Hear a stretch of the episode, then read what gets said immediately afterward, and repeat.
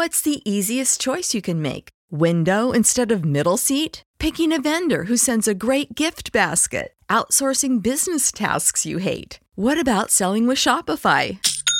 Whether you're selling a little or a lot, Shopify helps you do your thing, however you cha-ching. Shopify is the global commerce platform that helps you sell at every stage of your business. From the launch your online shop stage to the first real life store stage, all the way to the did we just hit a million orders stage. Shopify's there to help you grow. Whether you're selling scented soap or offering outdoor outfits, Shopify helps you sell. Wherever and whatever you're selling, Shopify's got you covered. Sign up for a $1 per month trial period at shopify.com slash try. Go to shopify.com slash try now to grow your business, no matter what stage you're in. Shopify.com slash try. TheChairShot.com. Always use your head.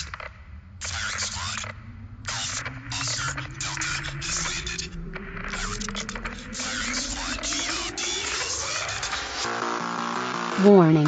The Outsider's Edge contains strong opinions, unconventional views, and contrarian stances. Listen, if you dare. Hey yo, Ain't nobody realer than Gorilla.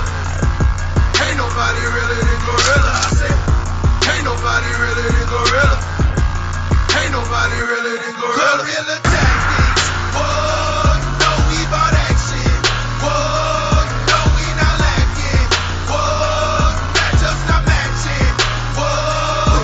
upon the. Put my feet up face. No, we ain't tapping out. What? Y'all ain't but this As we are brought in by the fire tones of the Tongans, to whom we give all deference to. Good to be back. We welcome you to another episode of The Outsider's Edge. First and foremost, sorry about last week. Life happens. All you guys throw up a throw up a prayer, throw up a, a split, whatever you throw up, throw one up for Karl and the family. Um, but nonetheless, we had to come and give you what that give you that good shit. So you guys know me, you know my name. I'm Rance, aka Ray Cash. I'm with my golden lovers brethren, my uh my my hermano, Mr. Kyle Morris. What's up, sir? Oh, you know, just living that good life. I was just thinking, it's been a long time since we had to do a just you and me show. Because Karl been Karl been consistent, but like you know, all the good vibes to brother Karl. You know, love you, thinking of you, always and forever. Um, but Good to be um, back, y- though. It is good to be back, and like, man, we picked a hell of a week to come back, cause woo, some shit went down. Man, look, it, that's how it always happens when we miss a week.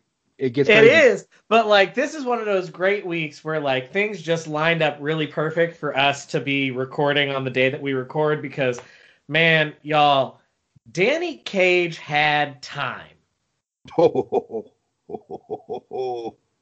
that is the understatement of the of the week, of the Like- month, and of the year. Ooh. Ooh, and my favorite part is every time that he tweets, I got time. It's that picture of him sitting in front of the fire with his feet up, just like, I got time today. Well, let me say this also too. As we're recording this Thursday night, um, the NFL draft is happening live, so I will be saying draft updates as we're speaking, because like with all due respect to this wrestling shit, it's draft night. Kyle Pitts got drafted number four to Atlanta. Danny Cage, absolutely. So those of you who don't know Danny Cage is, Danny Cage is a very famous former pro wrestler turned Trainer. um, trainer, coach extraordinaire. yeah, he and, does. uh, you name it, he does it. And he does it well. he's one of the best out there that's not affiliated with WWE or a major school, major company. I mean, I was gonna Um, say, those of you, the thing that you've probably heard of that he runs, doesn't he run Monster Factory? Isn't that he's his shit? Monster Factory. Yes. Yeah, he runs the Monster Factory. Um, and the Monster Factory churns out just nothing but quality people. Yeah. Um, but he didn't deal with any quality people. You know, we used to have a reoccurring uh, segment on the show called uh, Rance and Kyle laugh at Ky- at a Ring of Honor and their trash, whatever it was called. But we used to Man, just make fun we of used to Honor. just shit on Ring of Honor, and little did we know we were shitting on Ring of Honor because like this is a company backed by billionaires that like refuses to be good.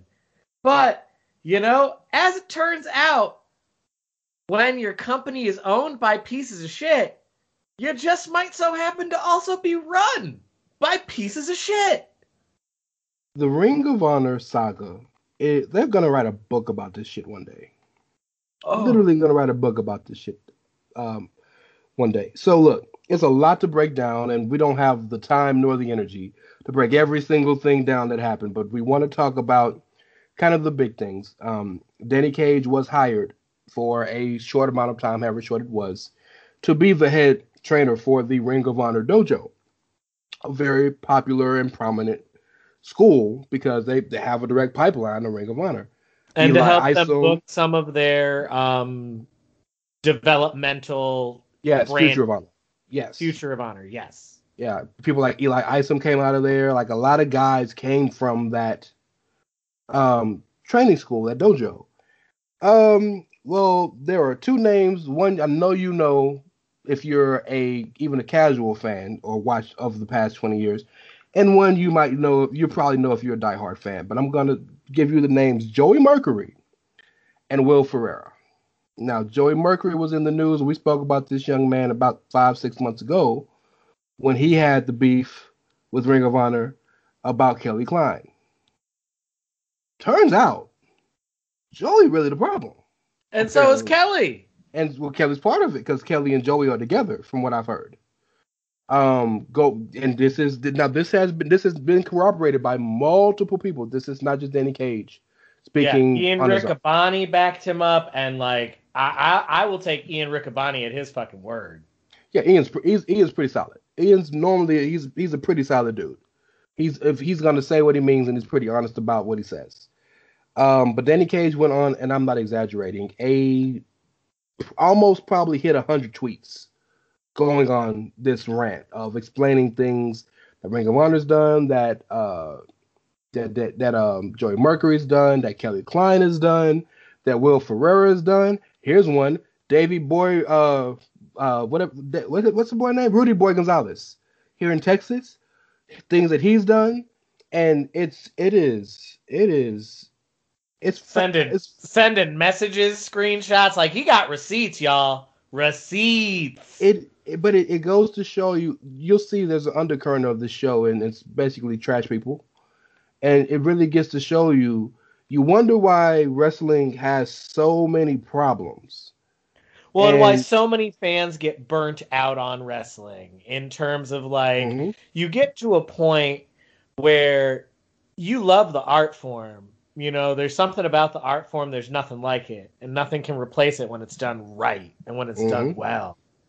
But like you also get to the point where like in a lot of ways the worst part of the death of kayfabe is don't meet your heroes. First of all, don't make these people your heroes. Like that's like that's first of all. Like if you hadn't learned that lesson after childhood, like Well, you should Charles definitely have Barkley- learned it by now. charles barkley got one of the best lines ever i'm not your role I'm model not your role model. So, like, and I agree with that. Um, but like, so like, in a lot of ways, though, it's just the more that you learn about some of the things that some of the people in the business do, and some of the like gross toxicity that runs rampant from the misogyny to the homophobia to the drug use to the party culture Mhm. to the like the toxic attitude of like well i had to endure shit working conditions and pay my dues so so should Mhm. everybody else Mhm. um all of those things they just kind of wear on you They after a while. And people get burnt out on that shit. You know, one a conversation we have all the time, personally and professionally, uh, you and I, Kyle, is how do you reconcile being a fan of a person and a fan of the art? Because it's really hard to be a fan of a person who is a terrible person in real life, but their art is very entertaining and enjoyable. And it's a very hard thing, and that's becoming more rampant for a lot of uh, wrestling fans, and they're seeing it. It's coming very clear in their eyes. I feel like Me Too opened up a lot of the eyes of in this world, particularly in wrestling world, particularly, and the um what was the other what was the wrestling version of it called? What was it? Stand Speaking up Out? or speaking out? Thank you. That was huge because so many huge people on there, like mainstays of companies and entire like divisions and regions, and people didn't fans didn't know. Not some did, but a lot didn't, and it changes your perception not only of people but of the of but of the profession and of the companies. You know, we all that they talk about all the time. You know, we're going to speak about a bit of some of the releases that WWE did a few weeks ago, a little later. But you, the first thought a lot of people said when they saw those releases were, "Oh, well, this is happening," but you still got Riddle, Matt, uh, Matt Riddle, Austin Theory, and Velveteen Dream hired because people have had enough, bro. It's like what. There is It- no it's line because clearly. people but- under well and it's it's because when people say that i at least in my opinion when people say that that's an acknowledgement that people understand the business aspect of wrestling. Like Yes. this is a business. You have to make business decisions. As a business you've decided you're in a position where you need to cut talent blah blah blah blah blah. But at the same time people are looking at it and they're like all right, well, if you have to cut the talent, why don't we cut this toxic talent that you're giving airtime to when we could be giving airtime to these other people? Because maybe I would like these other people if I saw them. Yeah, that's a great. And it's a great but it's a great point and just goes to the goes to the bigger point that we are smarter now. As a fan base, we are smarter. We're willing to we're not willing to we're not willing to deal with as much as we used to be. Well, and We're, as we're asking for more. And as consumers, millennials and Gen Zers are collectively smarter in terms of like we understand that our dollars have power because capitalism might be evil and fucked and needs to die, but like in the meantime, we know how it works. So like We've lived with our whole lives. yeah, so like I'm just gonna not use my dollars to support the toxic thing, and I'm gonna intentionally use my dollars to support the positive things. Like I buy more Sami Zayn merch and more Danhausen merch and Cesaro merch because they're not pieces of shit. I sponsor Biggie's GoFundMe because he's not a piece of shit. So so let's bring it back to Ring of Honor. What do you think? Uh, what do you think happens with Ring of Honor? Because I know we're we're like really kind of not breaking down what he said, but I literally implore you to go read it yourself. It's on Reddit on Twitter. It's so much to break down that we don't have the time, literally. But how do you think this will affect Ring of Honor going forward? Knowing that, real quick, knowing that they've tried to reform their company. They tried to reform it after the speaking out movement and a lot of issues and the pandemic. They've tried to do a little better. So how do you think you see it happening? I have a really cynical answer. They ain't gonna And do my real- like my really cynical answer is they're owned by Sinclair Broadcasting. Sinclair don't give a fuck. Yeah, well, clearly. Yeah, we know that. They don't give a fuck. They still ain't got a time slot, the so we know Kool-Aid. that. Well, I mean, Yeah. Sinclair is a company who's still pushing the Mega Kool Aid. So like, they don't give a goddamn about people being toxic pieces of shit. So like, the cynic in me says they're not gonna do anything.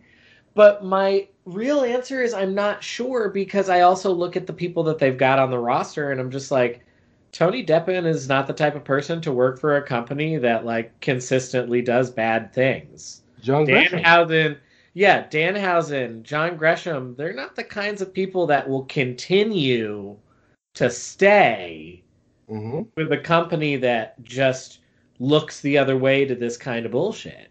Ian Riccaboni is not going to continue to be the Mhm. voice of your company. And here's the thing there, you better hope he stays to be the voice of your fucking company because do you know a show that could really use Ian Riccaboni? But you gonna say Raw? Well, I mean, yeah, but like I was gonna say Dynamite, like no, like, and that's not even a disrespect to Delirious or to like when they've got Taz doing it or whatever. But like JR's old as fuck. Yeah, Jared needs to go.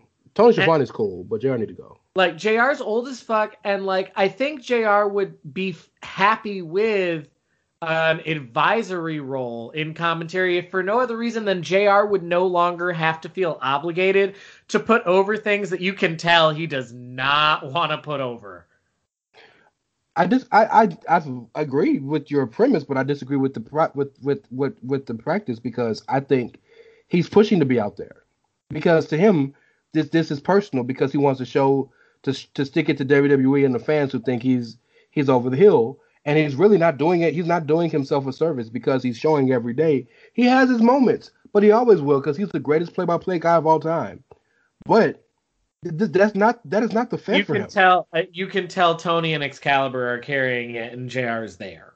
Exactly, he's there for a check, and he's trying. I give him all the credit where he's Oh yeah, he's giving effort. I, I will never say that like he is not phoning it in at all. yeah, But like there are definitely moments within the show where you can tell that like he is just like fuck, I have to put this over, don't I? Yep. Oh god, I have to make this sound good. Yep. Yep. I mean, of all, he's called one too many Young Bucks matches for his lifetime. I'm telling you.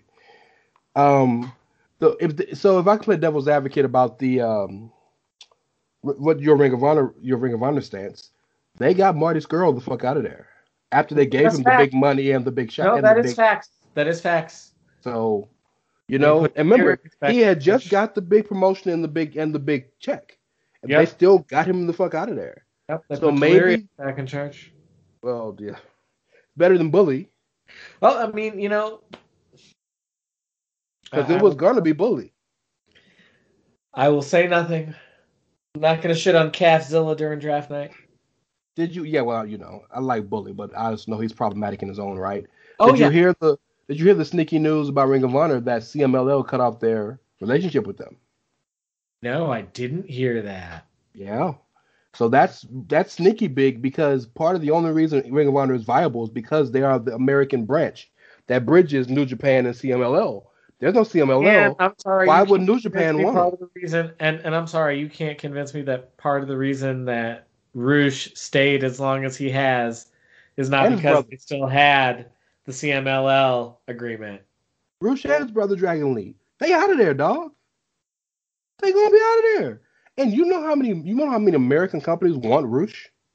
Every single one of them, literally all of them. All Can of them. can I The only company that's not gonna get him though, legit, is WWE because Andrade just fucking left, and Andrade and Rush are like peas and carrots. So when Andrade left, I guarantee you, he didn't tell Rush not to go. He was just like, "Yo, dog, I went, and you saw how that turned out. So like, you want to shoot your shot? he the first time he told him don't go. The first time he said don't go. The second time they couldn't meet they couldn't meet his price. Because I'm sure Andrade told him if you're gonna come, at least make it worthwhile. I, that's that's a quick tangent I wanted to move on to real quick, and we can still talk more about Ring of Honor. But Andrade, no 90 day com- no non compete clause. Could the world is his oyster for lack of a better term. And who does he choose to face in his first match in the Indies? Alberto Del fucking Culo. El Patron. He- he's not my partner. Alberto Del Culo. Yep. hmm Alberto Del Cabron. Oh yeah, Cabron could be a good thing in a way too if you're talking with your homies. But yes, I know what you're trying to say. Alberto Del Puto. How about that? Yeah, for fucking sure. Um.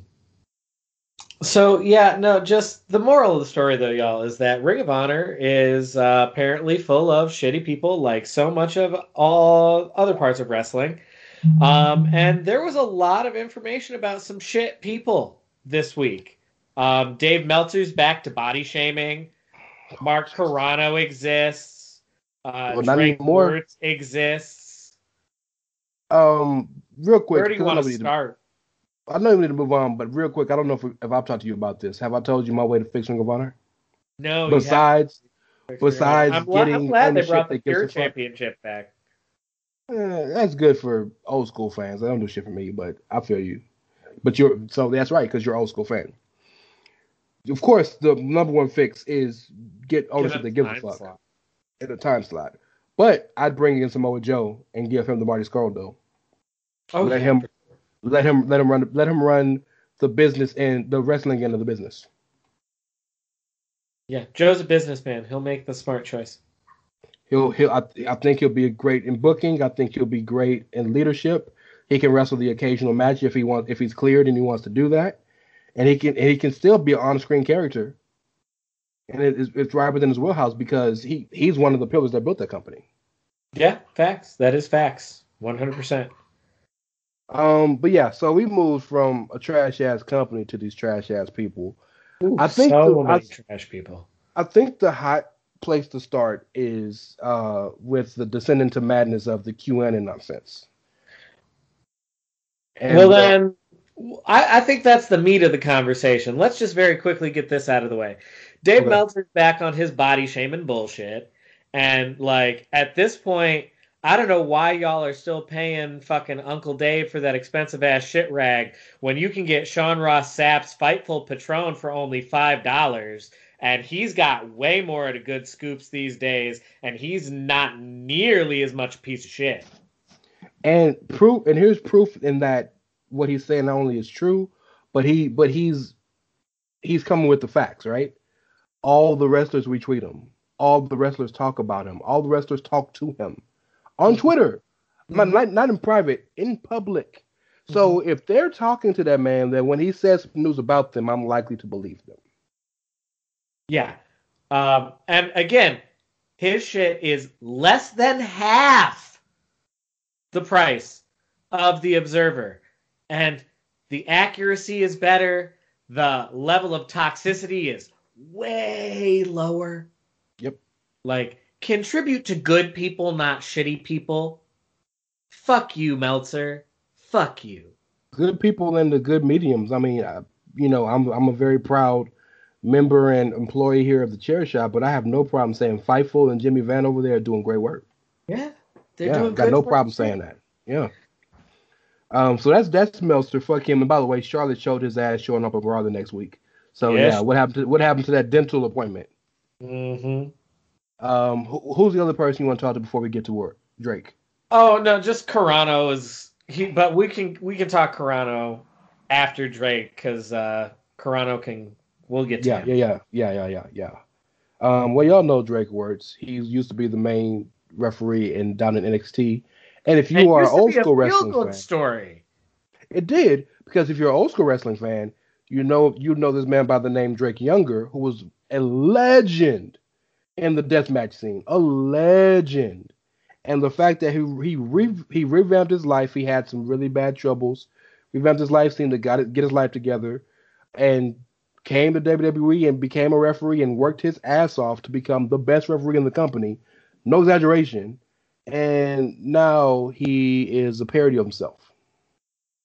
Like this man, y'all. This man is so neck deep in the QAnon Kool Aid that he went to his job hmm in his work clothes hmm on company time hmm on a company computer. Hmm and he zoomed his ass in to the Seminole County hmm uh, city council or the Seminole County Council meeting so that he could proceed to give them a speech about how making children wear face coverings is enabling child trafficking. this man got on Al Gore's internet with tears in his eyes, talking about hmm. how face coverings to prevent COVID are enabling child trafficking. I'm not gonna dictate that with the response. See, that's what people online. That's what you do with nonsense. You ignore it. Uh, No, the, the the part that I'm going to dignify with a response, though, like legitimately, because this is where the conversation is. You on company time on a company computer in your work clothes, So, spouting conspiracy theories, so, and so, people found it. People found it. They got it the same night. Bix got it the same night. So let me say this. I, if you give me a sec, I want to say this because I've been I've been find- trying to floors. been trying to find the right place to say this. Yeah, the floors are. Um, a lot of negative stuff has happened in the eyes or in the world of WWE recently. You know, the releases, this stuff, so many things, right? And everybody wants to point it back to Vince. And ultimately, Vince is always culpable because it's his company. He's the CEO, he's the chairman, he's a head stockholder. He's ultimately culpable. But I think what this has shown us of recent days and recent times is that this company is so goddamn big that Vince does not know what's going on in his own company. And I would venture to believe too that Hunter and Stephanie don't either, because these people are going around autonomously doing things on their own. Kevin Dunn does it all the time. All these people are doing things autonomously. Carrano, we're going to talk about that with Mickie in just a minute with the trash bags and the way he treats people and everybody cheering, all the wrestlers cheering that he got fired. Drake Wuertz doing the stuff. They just found out Drake was doing this stuff, even though Bixenspan did a whole 60 minutes on his ass on Twitter, and he got he just got came back from suspension. Like, but these things are happening so often, and then it makes you think. Vince on the investor call said that the new management team they have now, because Nick Khan is the president and he's the chief revenue officer, they hired some new people to be, I think, internal management and some other things. Vince right now says they got the best management team he ever got. It makes you wonder if Wilson and Barrios was cricket too, because so much is happening in this company, and one man can't be. You you guys hate Raw. You guys hate so many of the of the booking decisions, and so many of the um of the um creative. People straight up, the wrestlers straight up tell you after they get fired or they leave, I can't talk to Vince because Vince don't even know I'm at the I'm at the building. So like Vince got to do better with being around his talent, or he got to find a better pipeline, and they need better The pro- people. Well, so that no, see the the issue falls on the, the it's it wouldn't be a problem that you couldn't get a hold of Vince if it wasn't for the fact that Vince is making the ultimate decisions. That's a big part of the problem. Yes. It, and like, and I don't even mean that to shit on Vince. This is not a No. shit on Vince time. This Yes. is just the issue of what you're talking about. This company is so fucking big that the showrunners aren't actually the showrunners. Mhm. You know, because realistically, in a billion dollar company with this many layers and people who are actually showrunners and actually writers and like actually creative bookers and agents and shit like that, I, as the talent, shouldn't need to see Vince. No. He's the owner of the fucking company. Realistically, if it wasn't for the fact that Hunter is over creative, I shouldn't need to see him or Stephanie either, unless Yeah. we're doing an active thing together. These are high level board members of a publicly traded company that has billions of dollars in assets Speak on it. Speak on it. the the everyday worker who's putting on the product should not be talking to them because I guarantee you this. You know who was not talking to Robert Downey Jr. on the set of Iron Man? Kevin The Feige. members of the board. oh, fair. Yeah. Yeah. Yeah. The What, what's Iger's name? Bob Iger. board were Yeah. not up on the set of fucking Avengers 2 unless Bob they Iger, yeah. wanted to be. And it, and if they were, it wasn't because Robert Downey needed to get their input on how to act this scene. It was because they wanted to fangirl. Hey Bob, uh, I just want to talk to you. I don't I don't like this shade of red on my Iron Man costume. What can we do about this?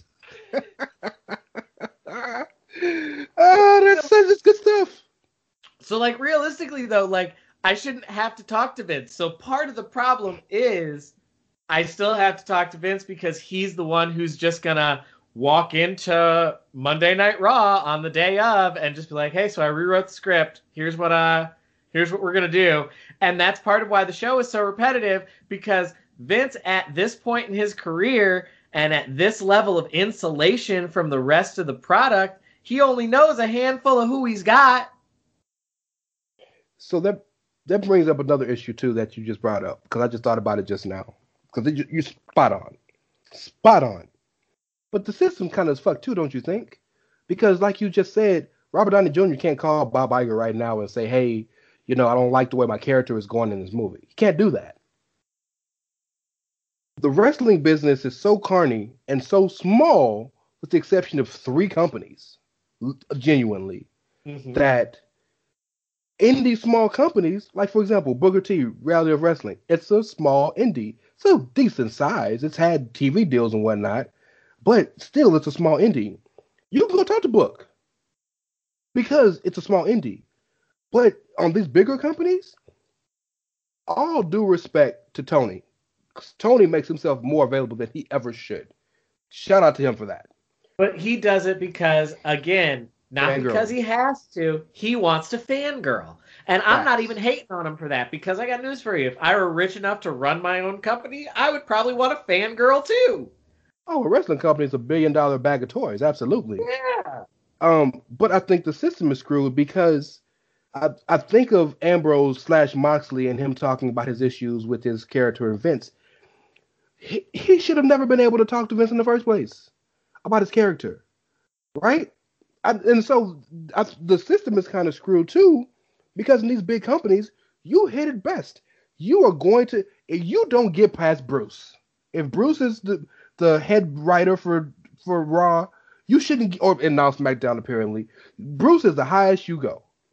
You don't mm-hmm. get to Vince unless he chooses to talk to you. And I think that's part of that's part of the problem too, because none of these guys are trustworthy partially because they're shit and they're horrible at their jobs, just keeping it real. Yeah. But the other reason is because everybody just knows, well, I ain't got to talk to you, bro. I'll go talk to Vince.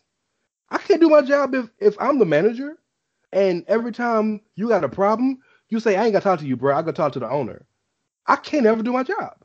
Am I and, wrong in that thinking? No, you're not wrong in that thinking because, like, it's just one of those situations where your opinion, if I don't think your opinion matters, then I don't have to listen to you. Your opinion doesn't matter. I don't have to fucking impress you. Big fucking deal. Whoop de doo. You don't. Uh, I don't have to impress you. I'll just go talk to the person whose opinion actually does matter. And that's a problem. I mean, we see it in other institutions, like depending on how they're run. So, like, a good principal at a high school is going to reinforce chain of command big time because otherwise you disrespect the assistant principals and the heads of department. Yeah. You know, certain things you have to go above. Like I had to go to my principal this week because the air conditioning in my class didn't work. That's yeah. a like I need you to handle this cuz you're in charge of the building. Yeah, absolutely. Um, but otherwise, like if I got a problem with a kid, the first thing she's gonna say is, "Did you call the parent? Then did you talk to the grade level administrator, then you can bring it to me.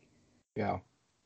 Yeah, no, every place has a chain of command. Every company, every families, family has a chain of command.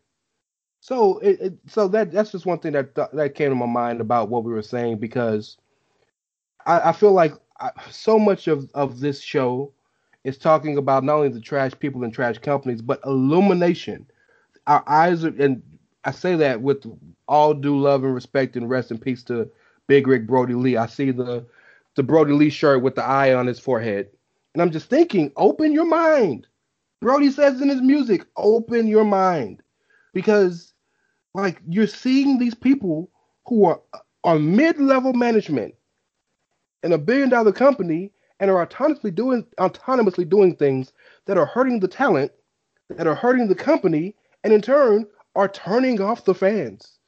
And we want to blame it because the one guy we know we can put a name to is Vince.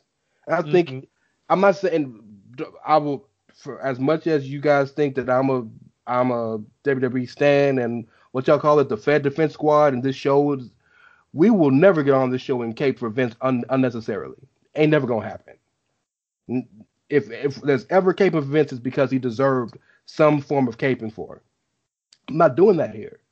It's just facts. It's just facts because we just named three people who have direct involvement with the WWE. Meltzer less because he's a piece of shit and he's making up stuff, but he's still involved in some form of fashion. But Drake Wuertz, who was the main referee for a brand, and Mark Carrano, and all these other people, Kevin Dunn, and all these other people who do all this bullshit, and then we wonder why the product tripping. Makes perfect sense. And then we can move straight on to Mickie. I know Mickie's your girl, and I want to give you the time to say how you want to feel Oh, about no, that. Like, I mean, no, that's just the the issue. There isn't even what for y'all know what we're talking about. Mickie got released, and like that's some shit.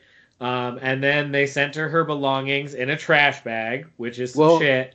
they sent they- her belongings in a box. The trash box, bag has yeah, the stuff it- in yes, the box. Yeah. Yes, yes, yes, yes, yes, yes. That That's does important matter. to note because I- some people that- will think they just put the trash bag in the But- mail. But the optics of it is just shitty because this is a company like they got fucking interns running Stephanie and Vince's Twitter accounts. You don't think they could get an intern to unpack the garbage bag and put the shit in a fucking box?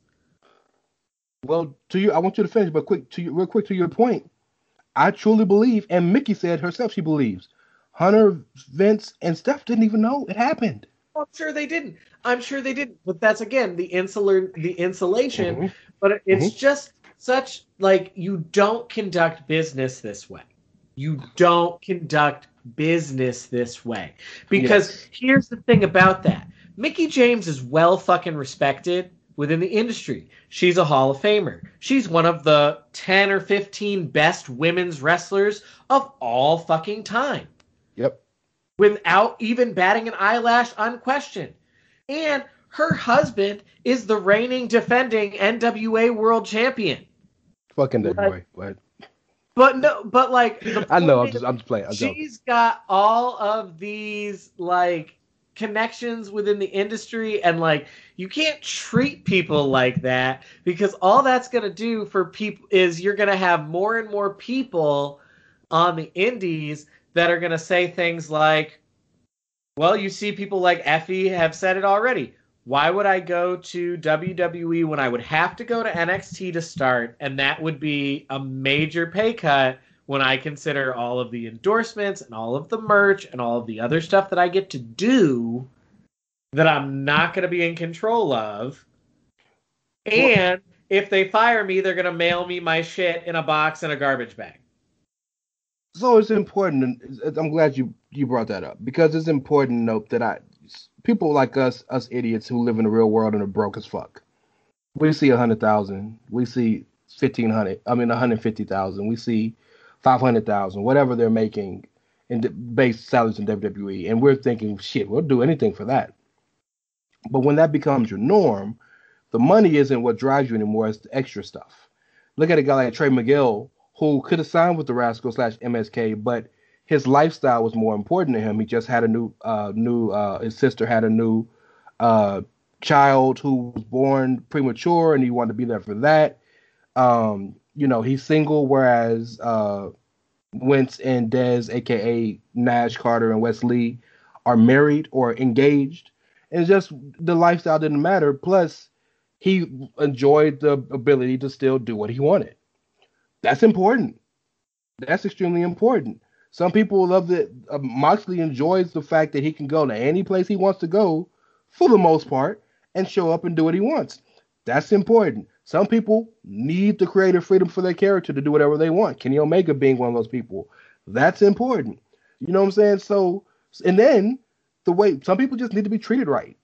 And you know, you're never gonna be never gonna be treated correctly all the time. That's inevitable. But stuff like that, you you don't think Andrade, who is engaged and about to be married to the royalty of WWE, you don't think he, you don't th- you don't think he has the worst taste in his mouth about WWE? He's he's openly he's telling people lucha don't go. libre legend. So like, you don't think he's telling all of the Mexican talent that are like reaching out to La Sombra for their opinion? You don't think he's telling all of them? Yeah, I wouldn't do it if I were you, man.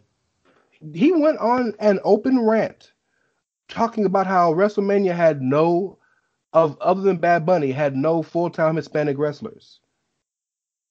And I mean, you know, respect to Rollins and Bailey, but you know you know what he meant. Well, no, what he meant, I, I know exactly what he meant. No full, no full time marketed Hispanic wrestlers other than Mhm. Damian Priest, and like that's inexcusable when you consider the number of Hispanic wrestlers they have under contract. Yep, a ton of them, ton of them. Because It- at that crazy. time, Kalisto even still had a job, and I know how you feel about Kalisto. I'm not trying to get into that. No, I know but like it's you got all of these fucking latino wrestlers on your roster that are like active members of this roster and you ain't got shit for none of them to do I mean, not even not even Rey and Dominik got on the show because they were on the pre-show, which was on on SmackDown. Rey and Dominik, you know, Yeah. Rey is a Rey is a certified first ballot leading man Hall of Famer when he retires. and might can and might arguably be the best luchador of all time I don't think that's a question. I don't think that's a question. I think I think Rey is the greatest luchador of all time. All due respect to Perro Aguayo, to Eddie, to Konnan. It's a lot of people, but I I completely agree that. I think Rey. I think Rey is probably the best luchador of all time, and like it's hard when I debate between him and Liger for just greatest masked wrestler of all time. I might give slight edge to Liger just because Rey had that like couple of years in WCW where they unmasked him. I, I I say Rey only because Rey was Rey was one of the few people at that weight and height to cross over into mainstream in the main event.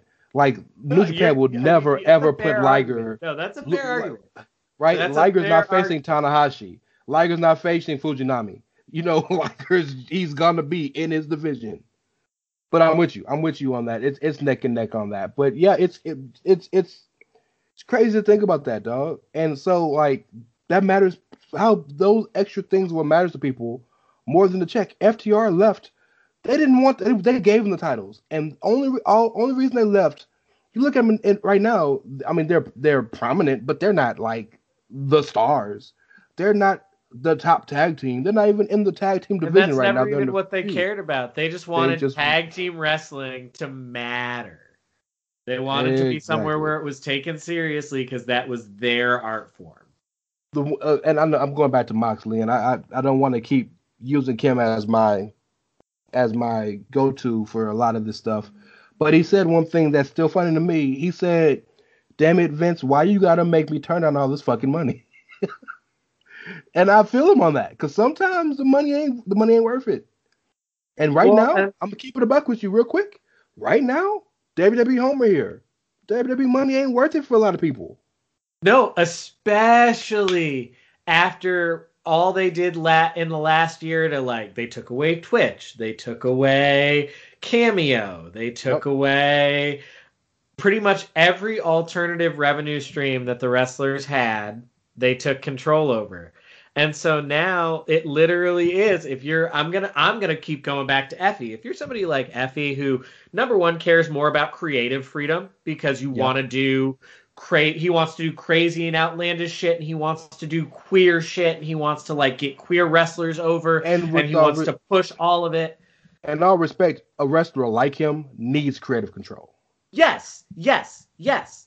Um, but like, he makes so much more revenue, not just because he gets booked in all the shows. He makes so much more revenue because like GCW lets him promote his own shit, and like he has his own line of merch, and he's got the Mhm. wrestling is gay stuff that he's promoting. He Mhm. does a Twitch, he does cameos, Mm-hmm. he he has so many revenue streams that for someone like him who would have to go to NXT to start hmm and would have to start on the NXT money even if it were like 250 guaranteed for somebody like him that might be a cut and pay and a Oh, cut and pay You think Effy out here making more than two fifty? I don't like, know. buck. I Okay, don't I, know I doubt it.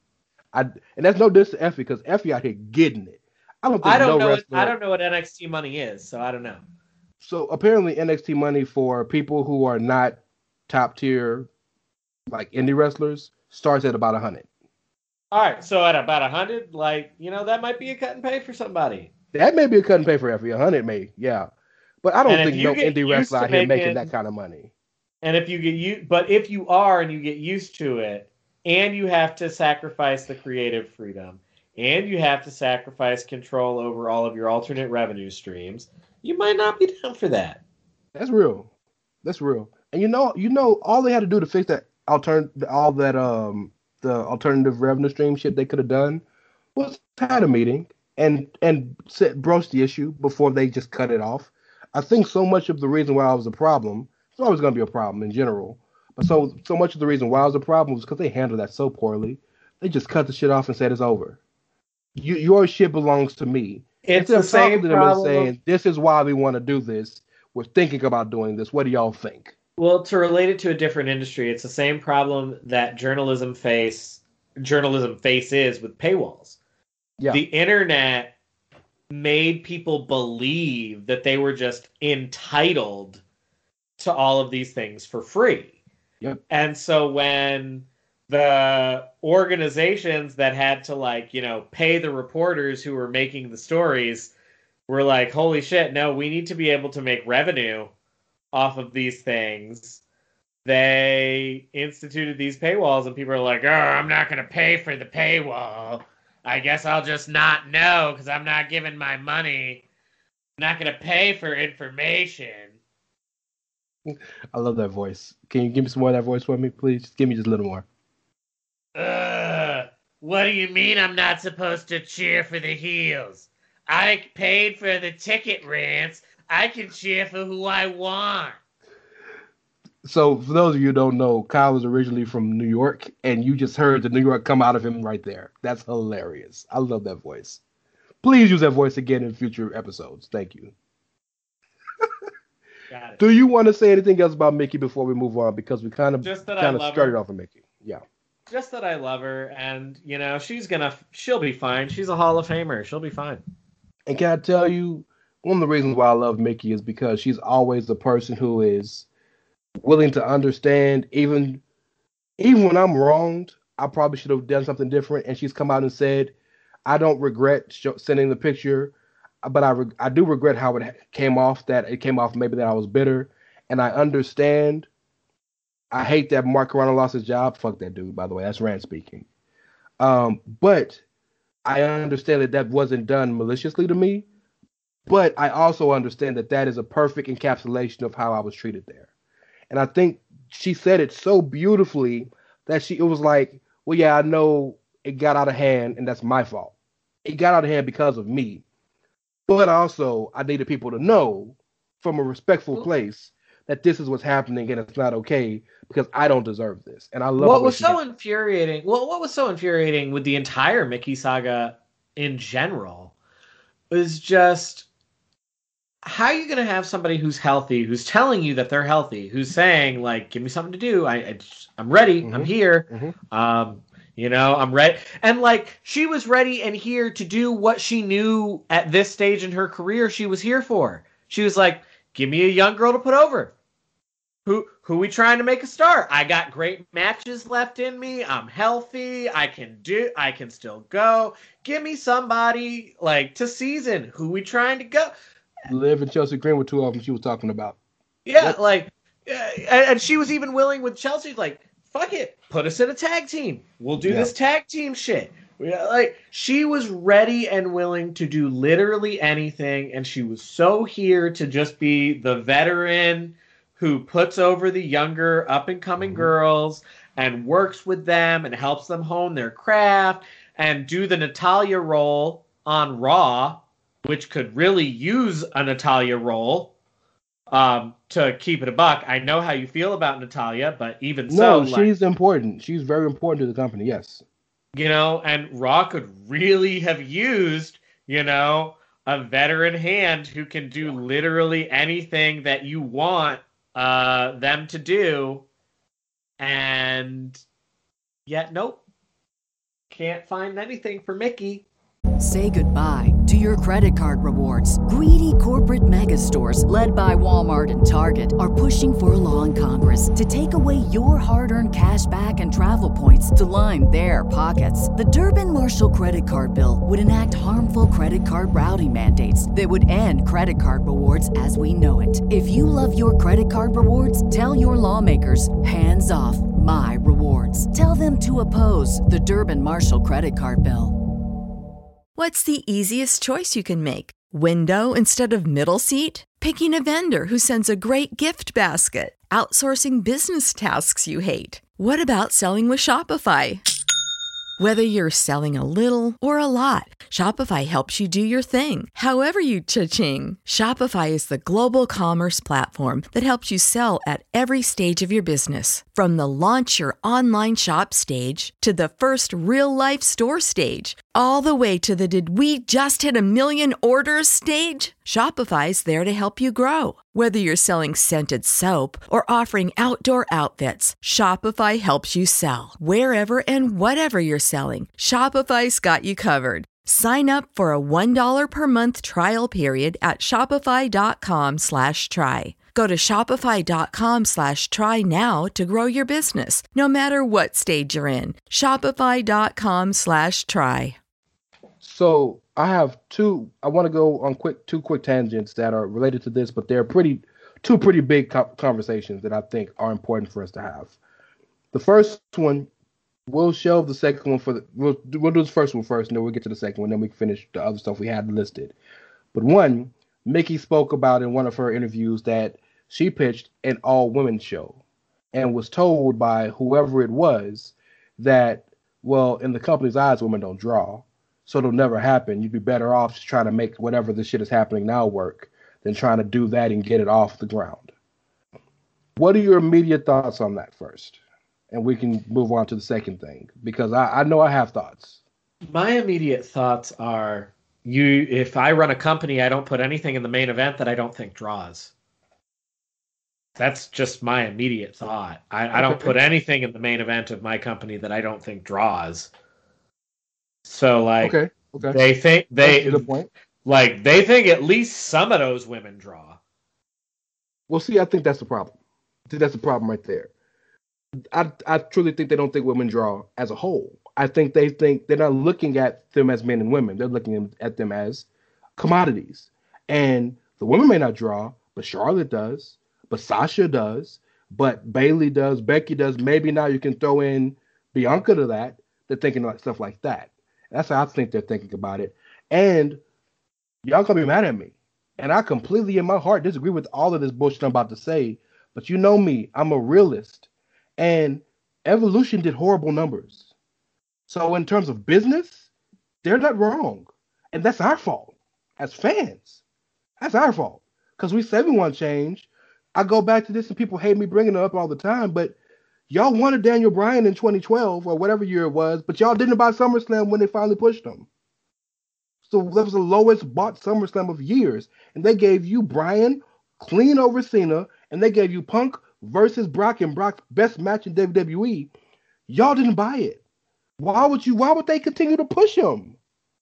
So you want Evolution 2? You should have bought Evolution 1. That's our fault. We should have watched it.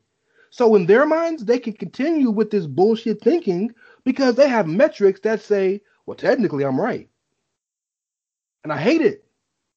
I hate it. Don't know about many people sticking up for the women more than me on these streets. But right facts is facts. You ain't gotta like them. So what are we gonna do to change that? Well, I mean, I know what I need the company to do in general, and it's not just for the women. And uh, it's really this is what I need Raw to do. This is what I need Raw to do because I think Okay. SmackDown has uh, really fixed this issue. Yeah. Raw needs direction. Raw needs genuine, fluid direction. Because it just feels and has felt for several months now like a show that is just constantly running in place That's fair. like they they might recycle the formula they might put a name they might switch the names around and recycle the formula itself but it just feels like very formulaic very treading watery and it's Mhm. just like where is any of this going Yeah, that's real. and that's a problem that the women's division is especially suffering from on Raw. And part of the reason why, like you we were just talking about, you know, Natalya is so important over on SmackDown. And the reason I'm giving SmackDown a pass is SmackDown succeeds because it is a coherent show. We have a main character in Mhm. Roman who we are following in tr- right now trying to hope that he will lose the title because he's the evil bad guy and Mhm. grr we don't want him to do that and he's just sitting at the head of the table and the show revolves around people coming for that and what happens in the past still matters. But Mhm. we also moved on. Like roman is gearing up for a showdown with cesaro but like daniel bryan is still involved but now it's like a no i beat you dog. Like i get it. You still want some. You're hungry but like i pinned you on top of another dude. Like, Smash them, stack them, and pin them. so like i'm done with you uh, so the history still matters Yep. but the show has direction and continuity and is going places and raw is not right now and it's like it makes it really hard to sit through the whole show Yeah. You're right. And for the first time, I think in my adult life, I'm not really in the Raw right now. And it hurts. What hurts Raw for me right now is that one of my favorite shows right now, All American, is back and comes on on Mondays. So Well, I don't watch Raw until it goes every- off. well and because everything feels so tread water and so running in place and so important. like variation on the, exactly it doesn't feel important if i have literally anything else that i need to do or Do i'm it. feeling really tired and just want to like take a nap or something i'll do that because ain't nothing gonna happen on raw that i haven't seen like and the things that are to happen that I haven't seen, like I know they hit for some people. I know for a fact the tomato thing hit for some people because I know we know someone who reached out to us and said it was hilarious. But Yeah. like that don't hit for me. That crosses the corny line for me. that did nothing for me, and I struggle with New Day anyway because I appreciate their positivity. I appreciate that them being out of the box and different, but their comedy doesn't always hit with me. But I also realize that that their comedy isn't always for me. You know what I mean? So Yeah. yeah, you got to reconcile it some kind of way. But I I just wanted to make that point about the women, and I, again I'm I hate saying it, but I but facts don't facts and truth don't have to be right in terms of feelings, whatever. Second thing I want to talk to you about, and again it involves Mickie, Yeah. and you could even say we can even throw in with uh, the newly announced uh, Yuji Nagata match coming to the states. Yo. So face Jon Moxley for the IWGP US Heavyweight Championship. I want to They're talk about handling that partnership so much better. and they've only had two people. It's hilarious, isn't it? I wanna uh I wanna talk about age and if you I'll I'll let me set it up and I'll give it over to you. The floor will be yours. But there was a lot of rhetoric online. Some people were saying, "Oh, well, y'all okay for Yuji Nagata, but y'all be pissed, about Goldberg," and that's a stupid statement because they're different scenarios. But there is some truth in that. There were people that bitch about anybody of a of a certain age or of a certain status in terms of part time, right? But then if it's a guy they like, they're cool with it. And I bring in Mickie because if you look in the WWE, a lot of people want to leave because they're older and they want to keep them and turn them into agents, but they still want to go. And so they went out. So I want to know what you think about the age thing, what you think about people like Mickie and like people like Joe who they want to groom for agents but aren't ready to give it up yet. And I want you, I want to want to know what you think about where is the line when it comes to uh, part timers and old people? Because I, for me, it can't just be pick and choose. We got to have some consistency here. Because if we're going to bitch about Goldberg, Goldberg and Yuji Nagata are different people, and they're in a different section of the card. But Yuji Nagata is way older than Goldberg is. I think for me, it's all about it's all about frequency of use and how you're used. Okay. And so part of the reason why it's easier for people to want to see Yuji Nagata than it is for people to want to see Goldberg is for a lot of American viewers, they might not have seen Yuji in a long fucking time. Good maybe point. Since the WCW main thing, WCW. Yeah.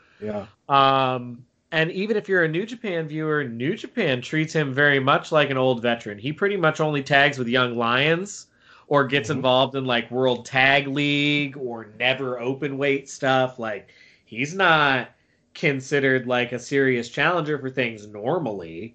Um, he's considered a wily veteran who you always have to look out for because he's a legend.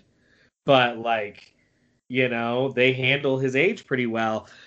Whereas Goldberg, the issue is Goldberg shows up once every like three or four years and takes the title or like immediately hops into the title picture and always seems to show up when there were other stories going on.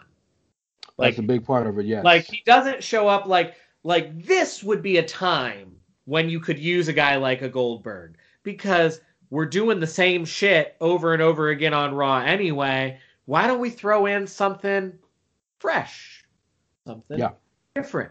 But no. Goldberg always comes in like in the middle of the head of the table and like we've got another challenger already lined up and like it's obvious where the story is building and it's just like nope it's time for goldberg or the Fiend just as the most dangerous, Yeah. scary person on the Yeah. brand. But nope, we're gonna give him to Goldberg and have him lose in seven minutes. Yeah. yeah feel yeah so like it's about how you use these people and so you know it helps in the case for mickie it helps that she's you know hopped between companies and then it helps that she wasn't being used at all so like there's a line between there's also a line between not like not being used at all and being overused you know mickie wasn't being used at all and people might have been thinking like hey, like my thought was again, you know, hey, can we not find five minutes for Mickie to work with one of the call ups and like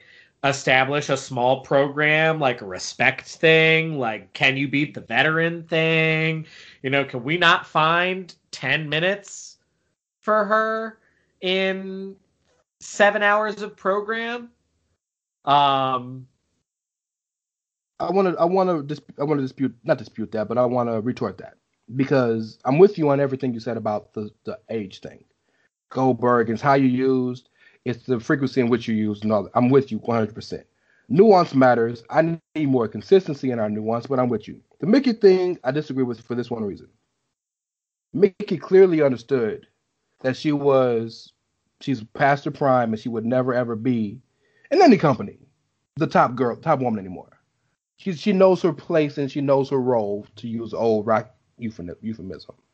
If you understand that, then why was you so why were you so resit why were you so reticent to become uh agent? Like because and I, that's the thing I don't understand about about these guys. I understand that they they got then they got more in the tank, and by all means, bet on yourself. I'll never tell you not to.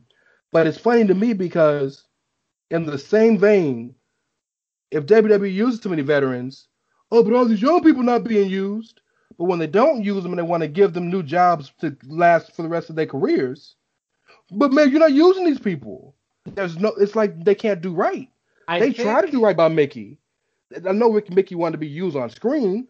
They didn't have nothing for her, and they didn't want to do nothing for her. But they tried to groom her for something that could have given her 15 more years in the business.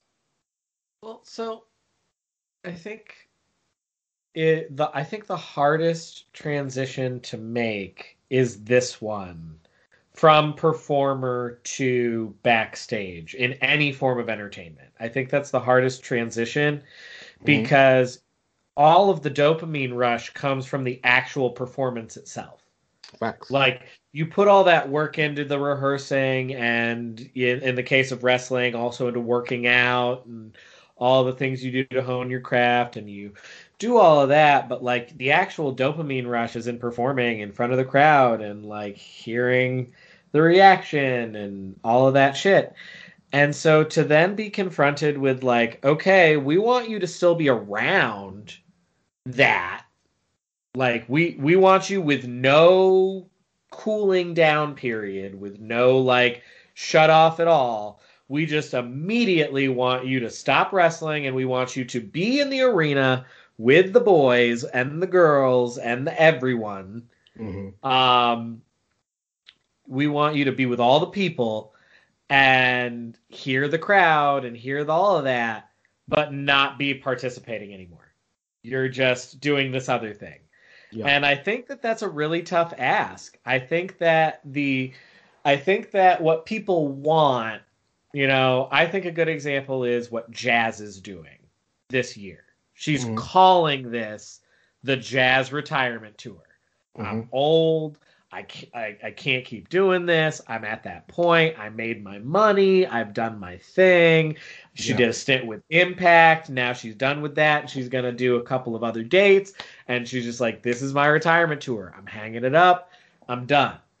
I think that's what a lot of these older veterans want is just kind of a like, all right, cool. You want me to transition into this other role? I can be open to that. I think I could be good at that. But like, can I get, you know, some part time schedule work? You know, can I get a Legends deal first? You know what I'm saying? Like, can I get a handful of dates?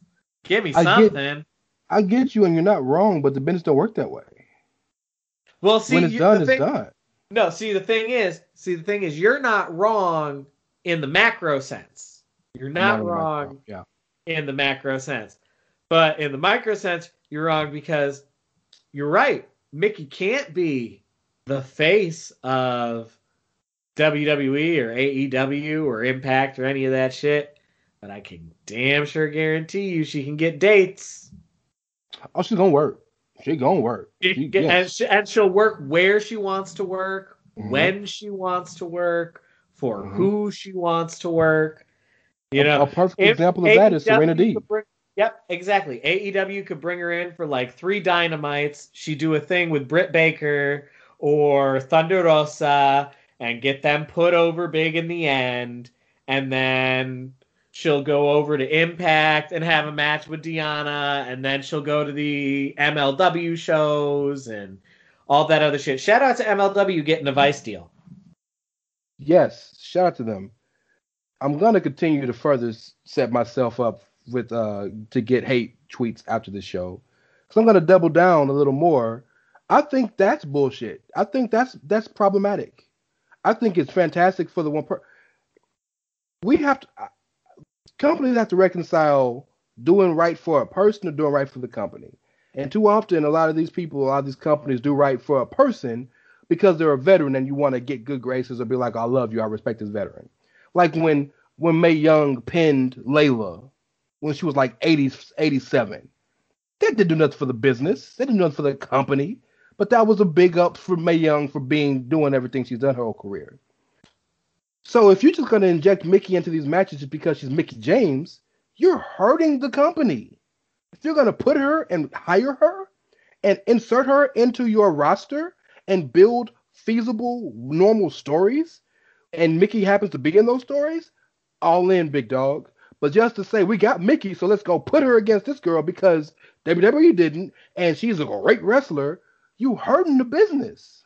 I would argue I would I my only counter argument to that would be depends on the size of the company. If this is one of those tiny ass indie companies That's fair. and we're talking about like if I put Mickie James on the card, I will sell out this gymnasium as opposed to exactly.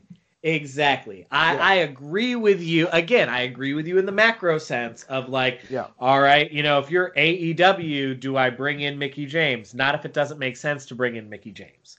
Yeah. Um, but if I'm reality of wrestling or I'm any of these other smaller rinky dink feds that like Yep. is just now able to hold shows again for the first time and is operating on razor thin margins anyway, putting Mickie on the card could mean sh- that I can afford to pay the rest of the people that I book on the card. I'll sell my house. The house will sell. Yeah. That's facts. Yeah. Absolute facts. We completely agree 100% on both parts. And, and I so just- if that's what she wants to do in terms of she still wants to wrestle and like that's fine. I don't I don't begrudge her either. I just you I'm again I'm thinking macro. I'd much rather long term be the agent because agency can teach me how to book my own company. I don't disagree, but I think a, I think a part of someone in that position thinks, and you know, it's not always true, but a lot of times it does end up being true.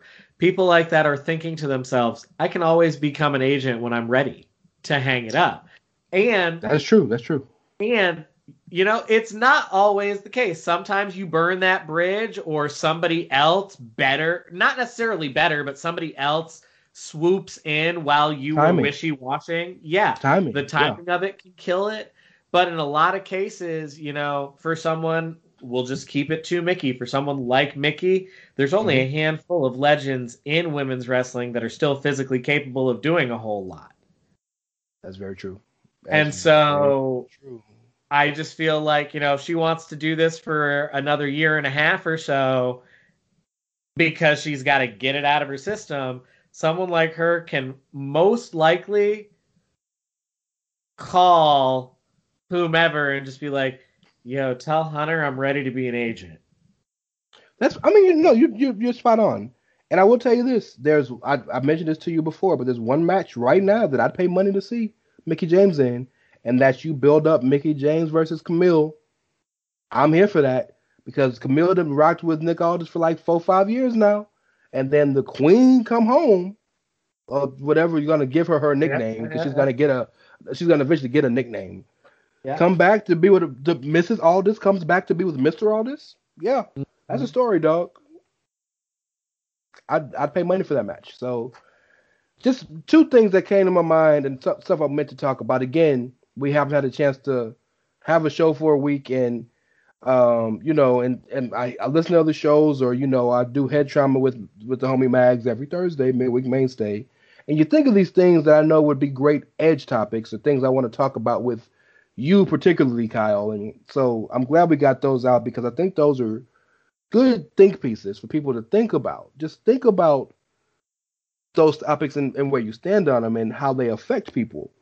Um, Speaking of things that affect people, y'all, and we can make this a short topic because it there's not a whole lot that needs to be said. As largely Y'all- done. So yes, crediting your artists is so important. No matter what kind of content creators that you work with, crediting your artists for the work that they do, if you use someone's work, is so fucking important because most artists and graphic designers and musicians, especially local ones, they are just small, independent people trying to make a living in an industry that is very, very hard to get into. And if all they're asking for is name credit, like, hey, can you just put my handle on this thing that I made for you? That takes five seconds. Hey, this great, yeah, this great artwork made by so and so, or oh, I loved this thing at such and such. Um, like that takes five seconds, and that little acknowledgement might get that person another commissioned job where someone's gonna like actually pay them for their work Mhm. and allow them to continue doing it. So like credit your fucking artists. Don't be trash people that don't credit their artists and then like get bitchy on social media because people called them out for not crediting their artists. boy, somebody had a bad week on Twitter, didn't she? I mean, you know, and then a couple of people can't stay not having bad weeks on Twitter because they're thin-skinned and duplicitous fake Christians. And then hairlined. Ooh. So let's talk about some fun stuff. Let's end the show with some goodness. I, this is a big topic for you and a potentially big topic for the wrestling world. But my brother Kyle is one of the biggest hockey fans that I know, and hockey had one of the best weeks they could ever have, maybe in the history of their entire First- existence. First, we finally got an NHL ESPN deal after several years of not being on the family of networks. Shout out And- to Barry Melrose. And oh no, fuck Barry Melrose. He's toxic. Oh my gross. bad. Oh, I didn't know. Um, okay, he's he's cool on on TV. My bad. No, no, it's fine. I know he's he's a name that you know. There are so many better people. Um, I tried. I tried. Not the point. Shout out to John Buccigross. He's awesome. Okay. Um, but anyway, no, like, and for all the people saying, "Oh, but ESPN's hockey coverage has been so shit for the last couple of years," yeah, hockey was not something that they were paying to broadcast. Why would they intentionally advertise something that they don't broadcast? Um, so that was the first thing.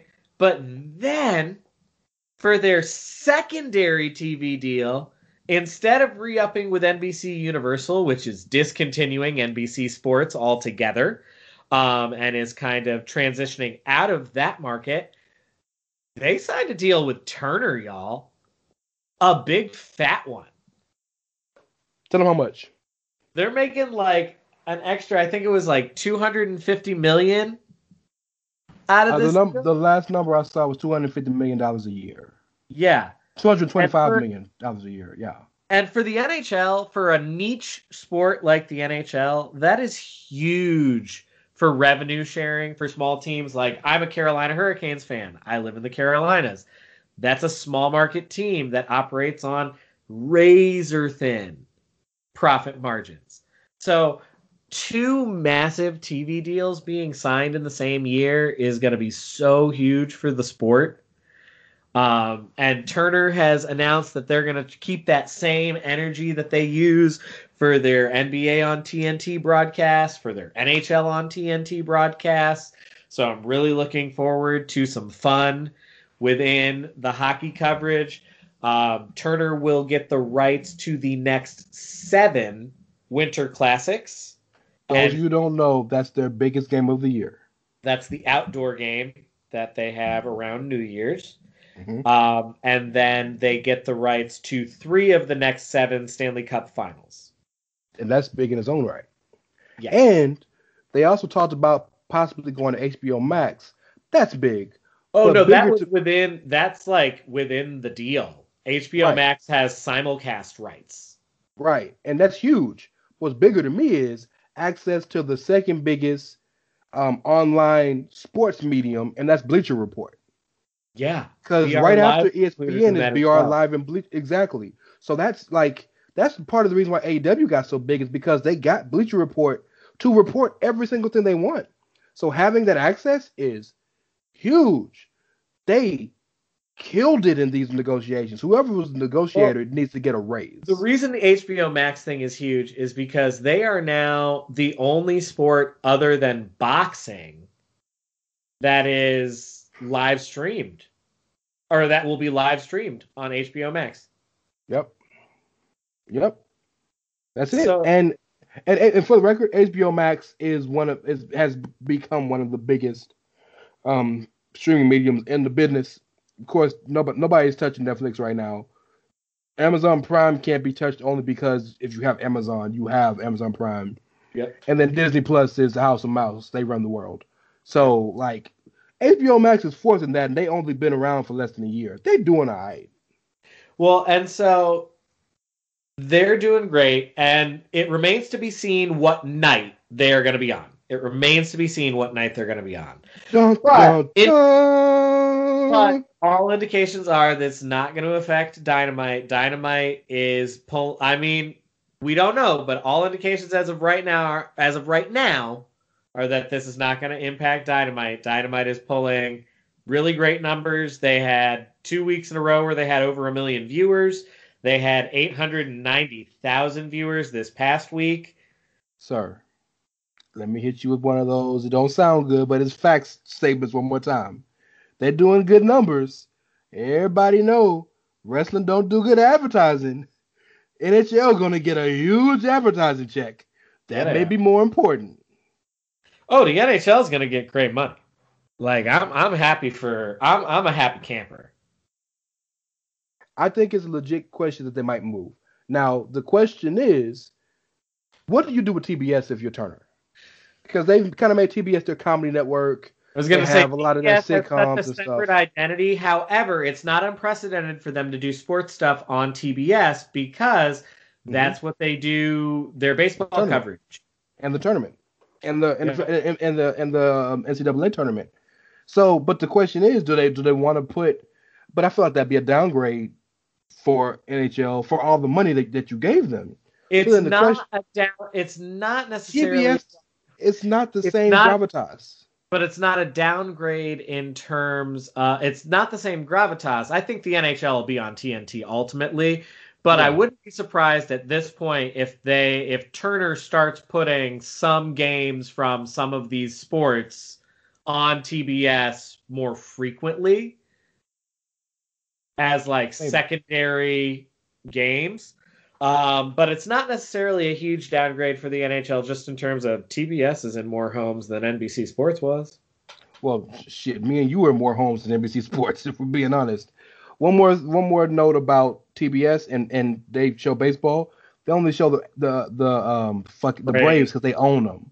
Like act their actual their their right their actual sports coverage of of baseball is on TNT. When they, the playoffs come up in September and October, it's gonna be on TNT, not TBS. So we to talk about how TNT at this point is basically a sports network that occasionally shows dramas? Ted Turner's a genius. You gotta TNT like the dude, but TNT he's is a a fucking sports network that shows Yes. Law and Order reruns during the day in between episodes of Charmed. He's a genius. Yes. Law and Order, Charmed. You go, we're gonna show you at least two rock movies a week, and then and then we're gonna give you sports. Sports. So that bring and by the way, remember after um is the Bleacher Report after um Dynamite on Wednesdays, they got the one championship MMA company that comes Oh, on after Yeah. Dynamite. So, but let's let's legit let's let's, let's legitimately break it down. You've explained to me, and most hockey fans will know that Wednesday is normally hockey night, like Thursday's basketball night for NBA Wednesday and night TNT. rivalry was, but Wednesday night rivalry was a thing that NBC started. Yeah, but I'm sure that that's become a thing in the eyes of advertisers and the eyes of NHL scheduling. They So, want to change so that. no, so here's here's what they do if they're smart. If they're smart, they just co-opt Hockey Night in Canada. And when what day is that? Saturday? I'm looking it up. Because it can't be Tuesday and it can't be Thursday because that's that belongs to the NBA. So you got Monday, Wednesday, Friday, or the weekend. And I don't know if you want to put stuff on the weekend. It is Saturday. Okay, maybe Saturday will work. I don't know. But I tell you this. I, I tell you this. If NBA on TNT ever leaves TNT and gets bought up by whoever, they're not going to change the day because the NBA knows two Thursday night. If Raw gets sold, if if WWE gets sold to Disney tomorrow, they're not changing Monday Night Raw. They changed SmackDown because nobody cared about it. But everybody knows on on on wrestling, you watch wrestling on Monday. It started off that Wednesday, now in America Wednesday is hockey night. So I'm not I'm not hoping for this. I'm just thinking there's a there's a genuine chance that AEW is gonna have to move. And and again, you talk about the numbers. They're doing really good numbers these past few weeks, and they've exceeded what their expectation was, right? But look at the contracts. Look what AEW signed for. They signed for like 35 million a year. Oh yeah, no, I mean this is not this is not a case of scale. NHL is way more important to TNT and Turner than right now than AEW is. So maybe Friday night dynamite, Monday night dynamite, Wednesday night dynamite on TBS. Who knows? I don't know, man.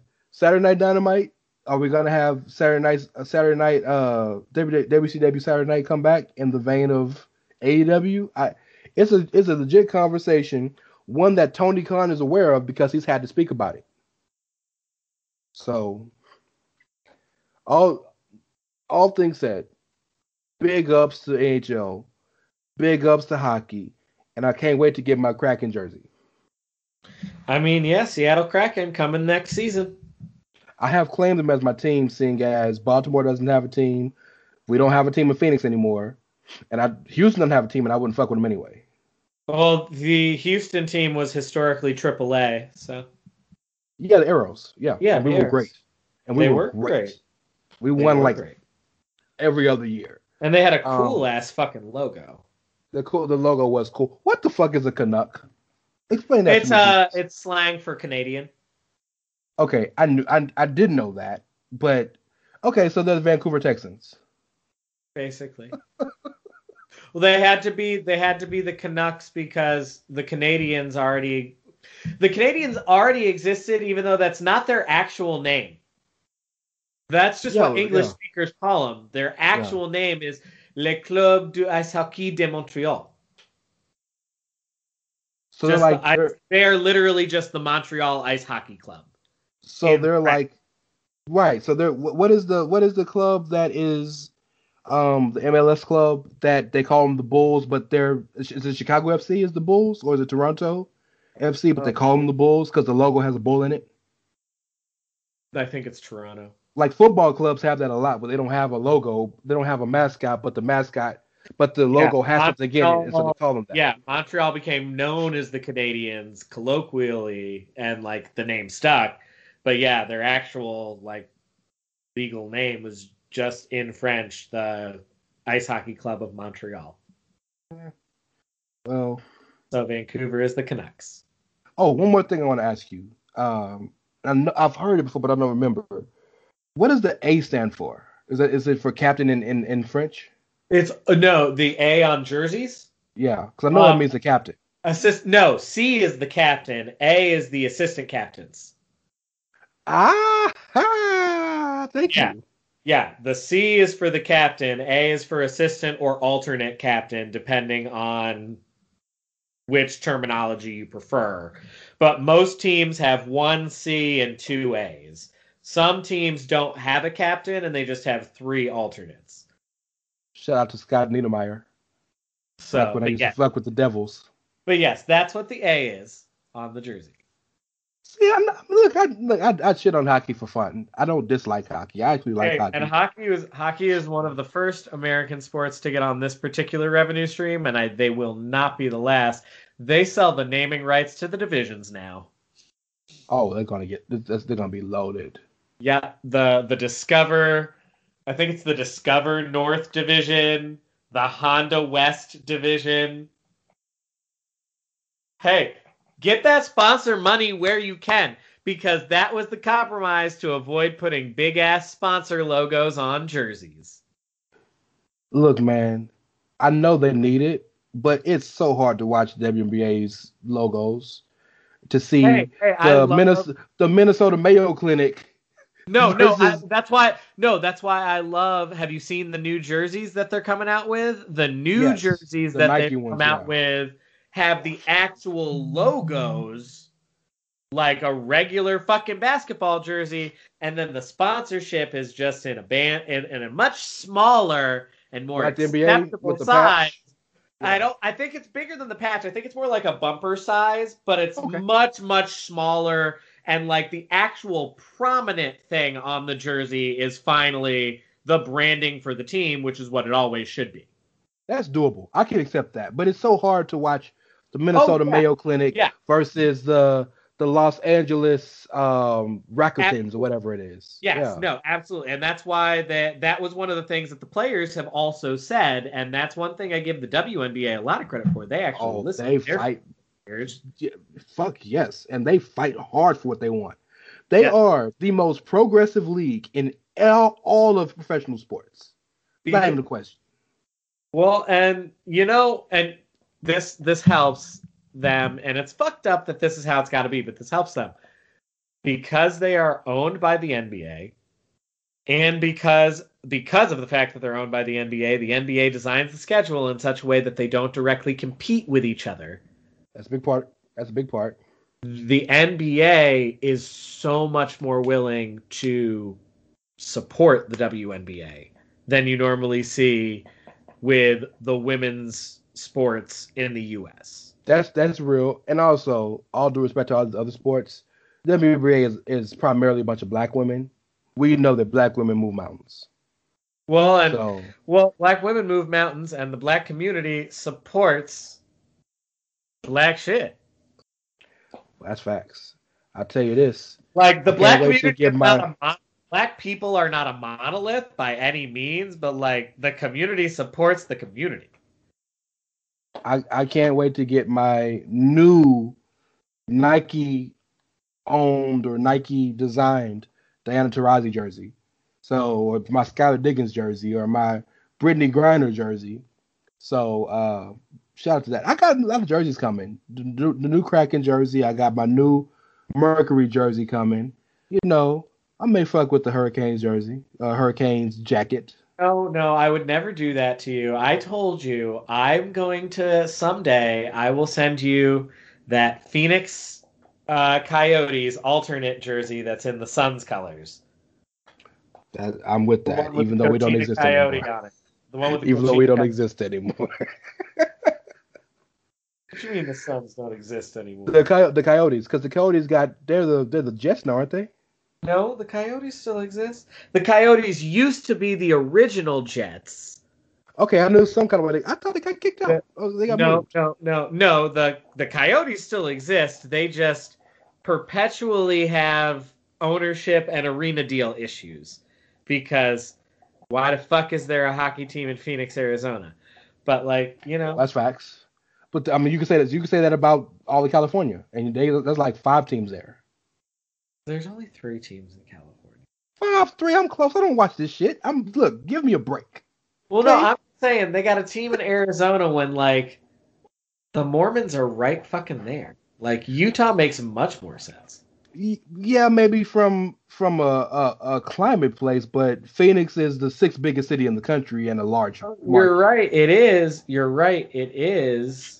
But it's not a hockey market. Climate matters when you're talking about a winter sport because, like, winter weather places tend to be places where people will go to watch and support a winter weather sport. That may be the case, but the Kings do good, so you know Also, the Sharks do okay. also the problem, You know. also the uh, the other problem that Phoenix has, or Arizona, I guess they're just the Arizona Coyotes, is their arena. Like they don't play in the arena that the Suns play in. They play in like an arena like outside of the main city. Well, that's the reason why they call them Arizona because, like the Arizona Cardinals, play in Glendale. Yeah, I think that's where the I think that's where the Coyotes arena is. Now, if you know anything about Arizona or know anything about Phoenix, Phoenix, Glendale, and Scottsdale are like all right next to each other. It's kind of like when the Pistons used to play at Auburn Hills. Still Mhm. fucking Detroit. It's fucking Detroit. We so yeah. Welcome to the to the Outsiders Edge Sports Pod. Apparently, 'Cause we just went way left. By the way, just for those listening, um, Cal's favorite quarterback, Mac Jones, just got drafted to the Patriots. I mean, Um, you seen him go third overall. boy, that that was a month and a half or nothing. Um, let's get out of here, man. Anything else you want to hit? Because we talked about a lot Oh, of we shit. talked about a lot of shit tonight. Um, the only other thing I want to hit is the same thing I always say. Y'all support the things you like, support the things you think are cool and need to be supported. Oh, and buy a Shirthausen from Danhausen because I stan Hausen. Well, shit. If you buying shit, go to prowrestlingtees.com slash the chair shot. And uh, yeah, we got nice stuff too. How about that shirt that says hashtag journalism? That's a good one to buy. Buy that one. That's a good one. That's a good one. How about Jesus did the job and his dad was the promoter? M- Me and my boy Black came up with that one. That's a good one. You know, we got the original Corona shirt, not the virus, the beer. Come at us. We here. You know, save tag team wrestling. We got a lot of nice stuff for you to go buy, and you can get them in soft style. Mm-hmm. Feels all in your body. It is. Uh, but no, y'all, in the meantime, you can find me on Twitter at Dr. S'mores. You can Yep. find our missing brother Karl on Twitter at Outsider Kervin, K E R B I N. You can find Brother Rance on Twitter at It's Rey Cash, R E Y as in Mysterio, C A S H as in dollars. And let me mention a special project uh, Karl and I worked on, uh, the Total Package series. Sponsored by The Outsider's Edge. Sponsored by The Outsider's Edge.